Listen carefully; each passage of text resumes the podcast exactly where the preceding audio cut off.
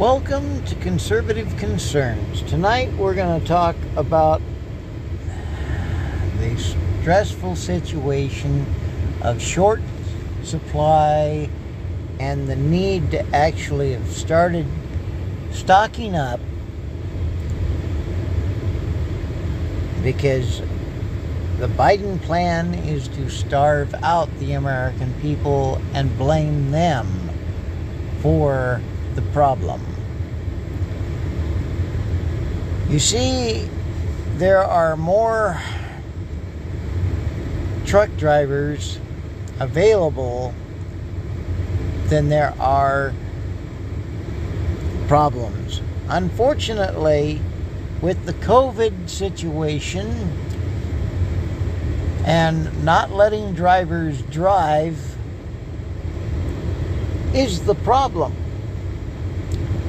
Canada is joining in on this Make the Country Stagger campaign by implementing even stronger COVID restrictions on their truck drivers. There are strikes from truck drivers and unions, and it's only going to get worse unless we follow suit of Great Britain and get rid of the mandated restrictions so that the country can open up and start doing business. I wonder who would have done that in another situation. What if Trump had won a second term?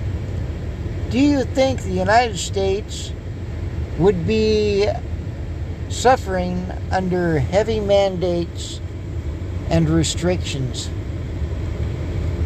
Do you think our shortage of supplies would be because of the United States not opening up for business?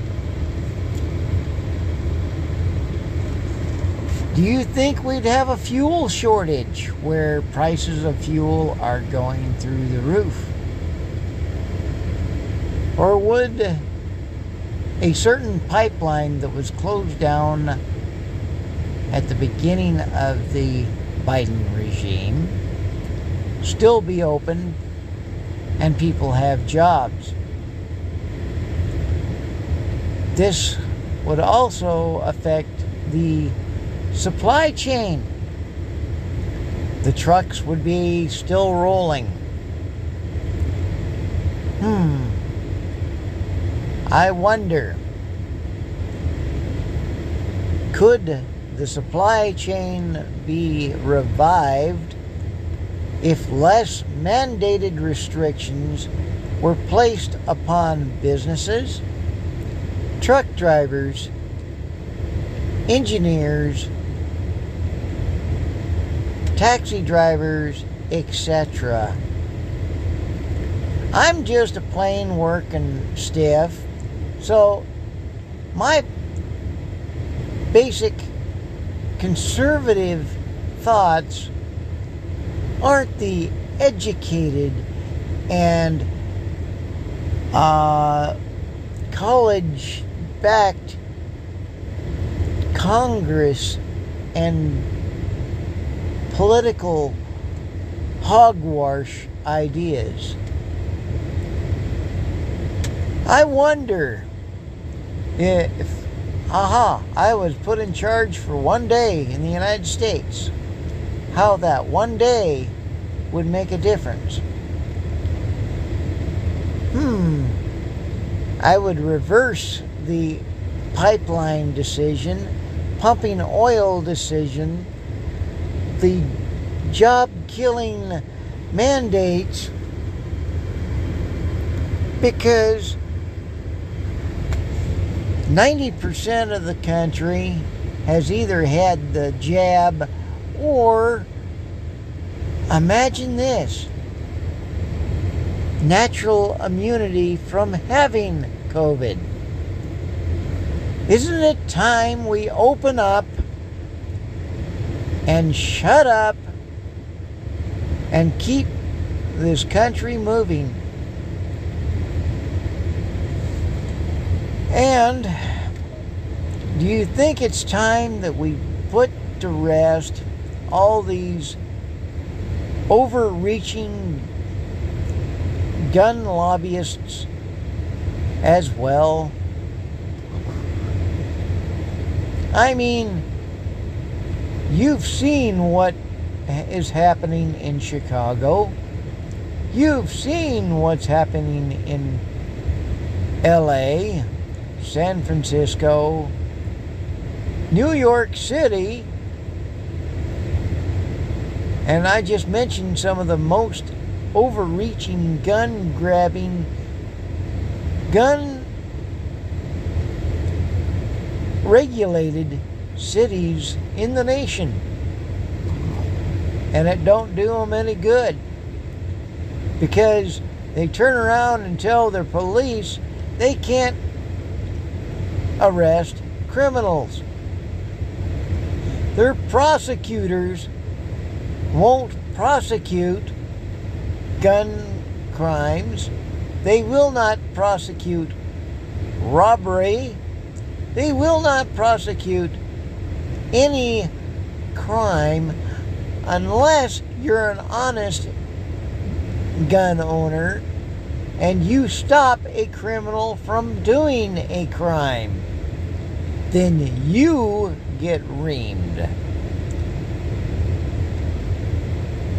Or how about you stop a home invasion? Or you stop a person from robbing a store.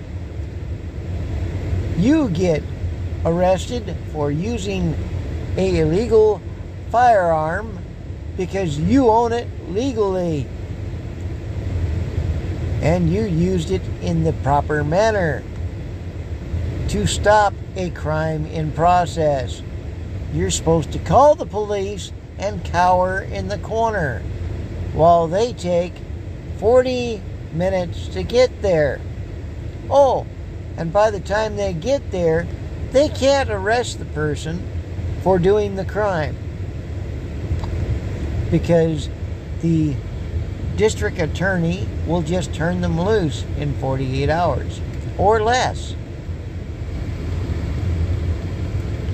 I think it's time we straighten out the laws of this country for the people who live here. And who knows, if we did that, we'd seal off the southern border.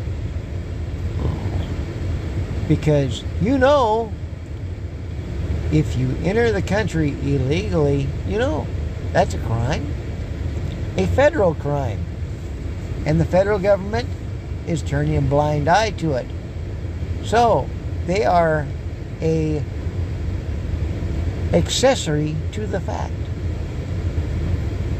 Talking about accessory to the fact of federal crimes, in California, there is a section of railroad that has packages strewn out all over the place from people breaking into the rail cars. Well, guess what?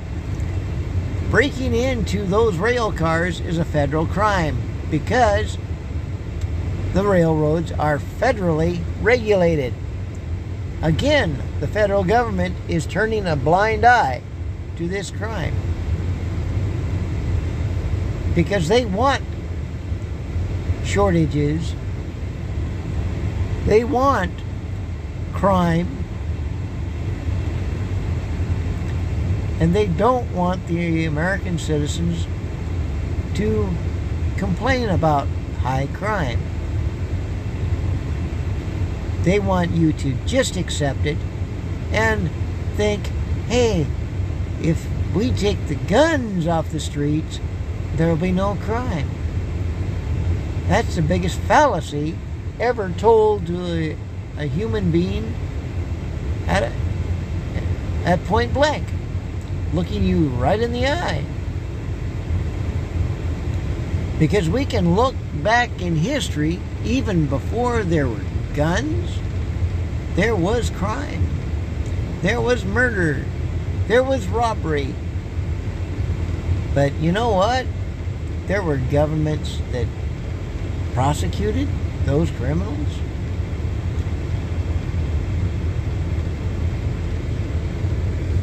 And just think our own government is going to turn a blind eye to Russia as well. The invasion of Ukraine is a problem that will reach across the Atlantic to us. It will affect all of Europe. It will affect even the Asian countries. Meanwhile, in the Middle East, we're giving money to countries who would like to blow the United States completely off the map for oil, which we have plenty of. We could be pumping our own oil and keeping our country going.